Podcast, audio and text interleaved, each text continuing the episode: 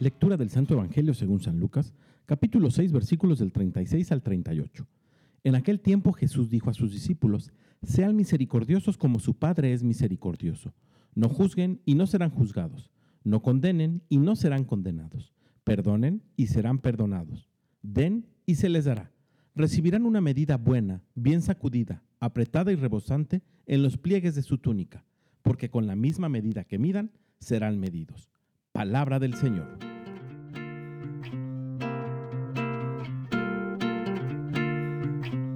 La instrucción de Jesús es clara y precisa. Sean misericordiosos como su Padre es misericordioso. Lo cual quiere decir que no basta con que yo me compadezca de los sufrimientos del otro.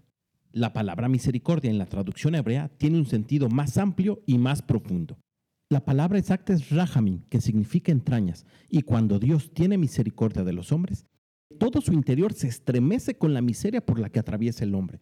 Y como Jesús nos pide que tengamos misericordia, como el Padre tiene misericordia de nosotros, nosotros también tenemos que estremecernos ante el sufrimiento de los demás. Y por lo tanto, actuar en consecuencia. No podemos ni debemos contentarnos con unas cuantas monedas que demos en la esquina. Debemos estremecernos, debemos ser misericordiosos como el Padre. Y para ello debemos amar como nos ama Dios. Tarea difícil, pero no imposible porque Dios nos reta a ello. Pidámosle al Espíritu Santo que nos enseñe a amar de a de veras. Pongamos en práctica nuestro amor con los semejantes.